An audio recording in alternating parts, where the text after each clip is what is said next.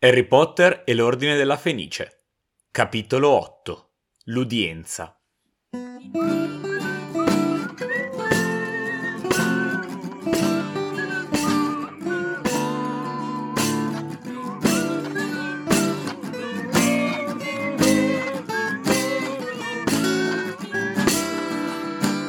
Bam! Entriamo nella stanza e capiamo che ci siamo già stati. E che non è una buona cosa esserci già stati. Bentornati e bentornati a questo nuovo episodio del Ghirigoro. Io sono sempre Morpheus e non vi parlo dalle aule di massima sicurezza del Vivizengamot, bensì vi parlo sempre da Hogsmeade, sempre dal Ghirigoro. Dicevamo, Harry è già stato in quella stanza, non fisicamente, ma come ricordo, c'è stato nel pensatoio, ce lo ricorda anche lui nel capitolo, e lo scorso libro, quando si è infiltrato nel pensatoio di Silente, ha visto lì tutti i processi contro i mangiamorte o presunti tali. Diciamo che il fatto di conoscere già la sala non aiuta a dire ah sì, qui ci sono già stato, so come funziona. Proprio perché sa come funziona è un po' preoccupato. Si deve sedere su una sedia con le catene e sapeva che quelle catene avrebbero ammanettato, o meglio, ho paura che, avrebbe, che, che avrebbero ammanettato pure lui come facevano con i mangiamorte. Ciò fortunatamente non avviene, ma di base l'atmosfera è ancora più tesa di quella che lui si immaginava, anche perché da ah ma, ma, sì tranquillo sei con Amelia Bones nel suo ufficio invece qua hai tutta la corte plenaria del Wizengamot che ti deve giudicare nel film, tra l'altro, c'è una divisione strana di come se fossero i lords e i comuni della Camera inglese. Cioè, sono vestiti di colore diverso e tra l'altro votano. alcuni votano in un modo, altri in un altro, a seconda del colore. E, ma in realtà qui no, sono tutti, tutti uguali, non c'è una divisione se non nell'atteggiamento, perché Harry dice alcune facce lo guardavano severo, altre invece con un'aria incuriosita, come dire, ma vediamo come succede, non abbiamo pregiudizi.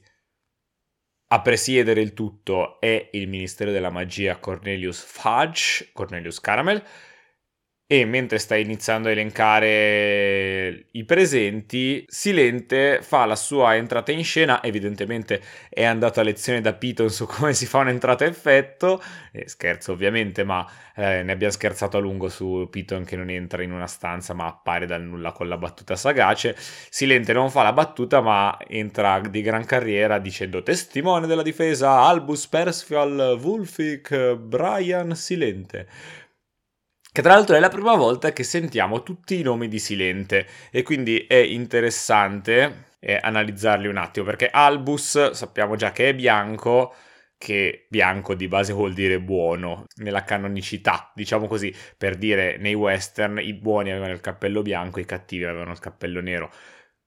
Non siamo a quei livelli, però è un rimando sicuramente alla luce, alla purezza, alla... Eh, contro l'oscurità e del male.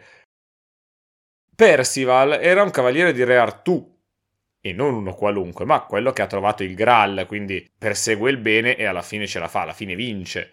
Wulfric invece è un nome che rimanda alla tradizione germanica, Beowulf, Wolf è lupo, mentre Brian è un nome irlandese che eh, veniva associato ai re diciamo sono tutti nom- nomi belli potenti e infatti Silente quando arriva cambia l'aria nella stanza, la musica gira un attimo.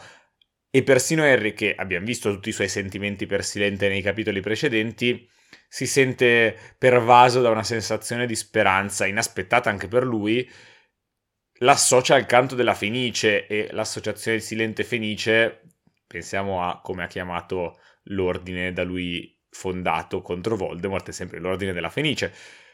Quindi eh, Silente è molto legato alla Fenice e la Fenice è simbolo di cose belle, il contrario del male, della disperazione che provava magari Harry pensando ai dissennatori un attimo prima. E a lasciare Hogwarts ovviamente, non solo ai dissennatori.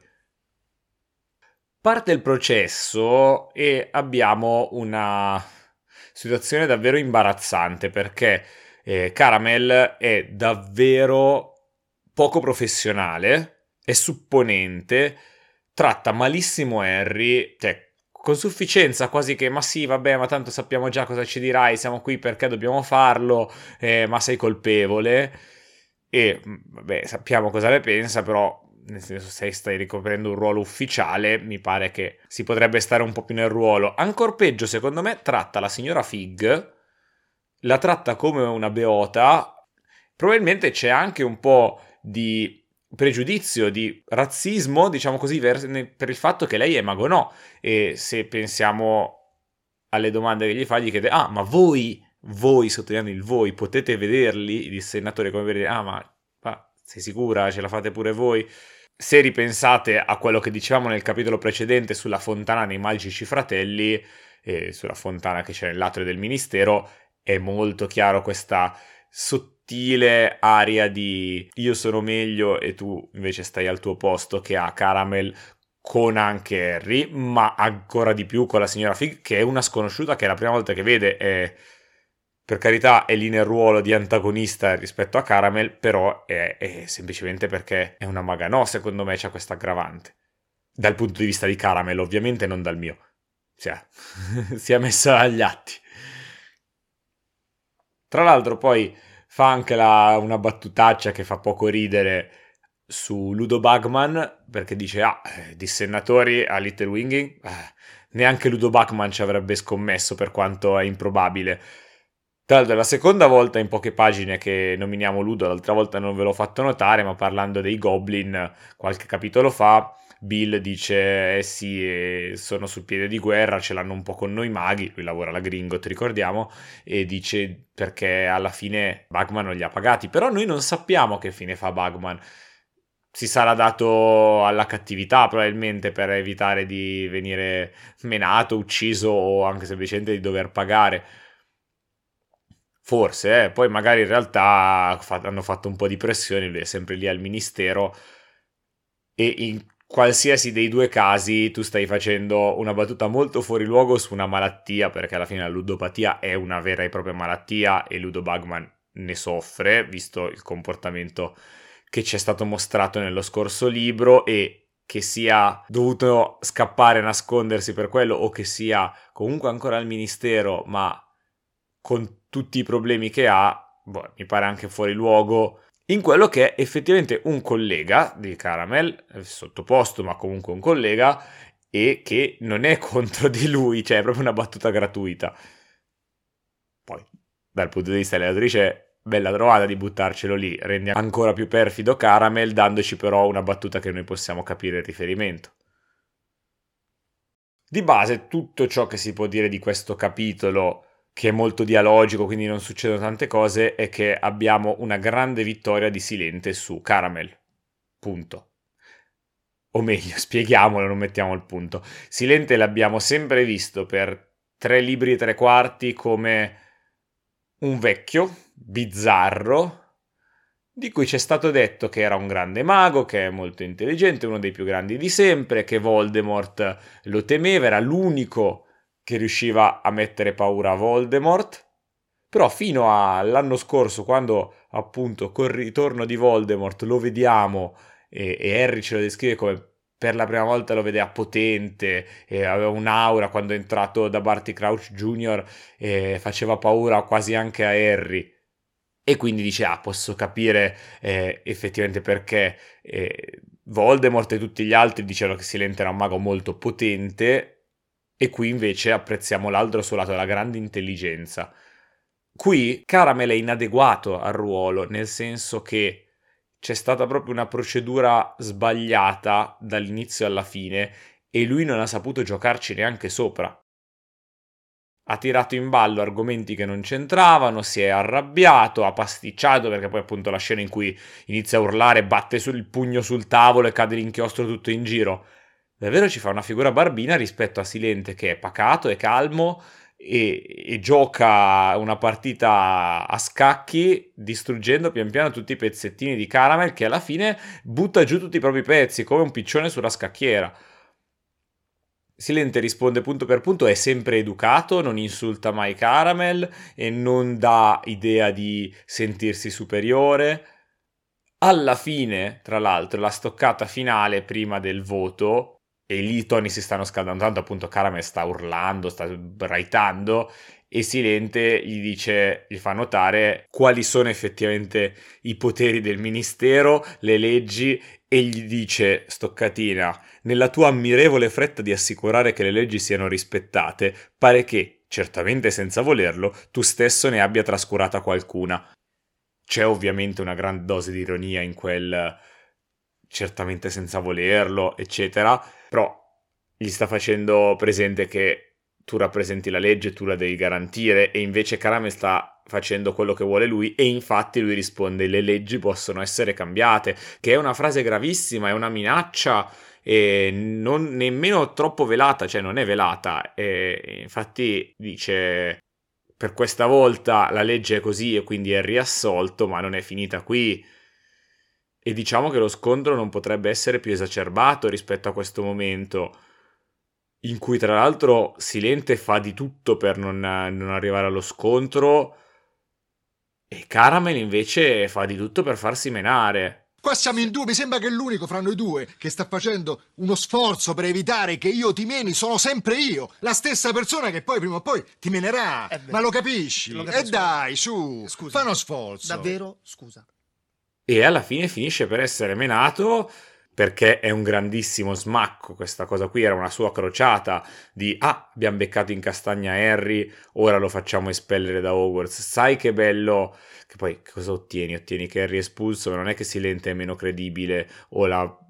boh, non lo so, lì è proprio la deformazione, o meglio, la deformità del pensiero, da non voler che lo status quo venga dissolto dal ritorno di Voldemort a creiamoci dei nemici e distruggiamoli e così non pensiamo al resto. Davvero è un pensiero bello contorto e che lo possiamo dire anche senza svelare come andrà a finire, ma non porta a nulla di buono perché Voldemort è tornato, lo sappiamo, e le due forze, o meglio, la forza principale, perché poi Silente è uno, è il preside di una scuola, invece chi dovrebbe garantire la giustizia se la sta prendendo con Harry e dice frasi come eh, le regole, si, le leggi si possono cambiare, che è una roba da dittatura. Ne parlavamo nello scorso capitolo di come già la democrazia sia un concetto particolarmente sfuggente all'interno del mondo magico perché non si parla molto di elezioni a suffragio universale, eh, non se ne parla di elezioni in generale, ma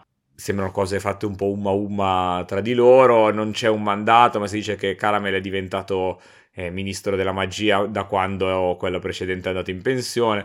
Vabbè, comunque siamo quasi in un sistema dittatoriale. Speriamo che le cose volgano al meglio e nello sperare noi non possiamo sapere come sarà il futuro, e ma dice andiamo da chi ce lo può dire invece. Benvenuti ragazzi miei. In quest'aula esplorerete la nobile arte della divinazione. In quest'aula voi scoprirete se possedete la vista. Buongiorno. Salve, sono la professoressa Kuhlman. Insieme ci proietteremo tutti quanti nel futuro. In realtà la Kuhlman ci dice due cose proprio al volo al volo. La prima è che Silente fa il commento dicendo guarda che eh, nessuno di noi pensa che quei dissennatori si trovassero lì per caso.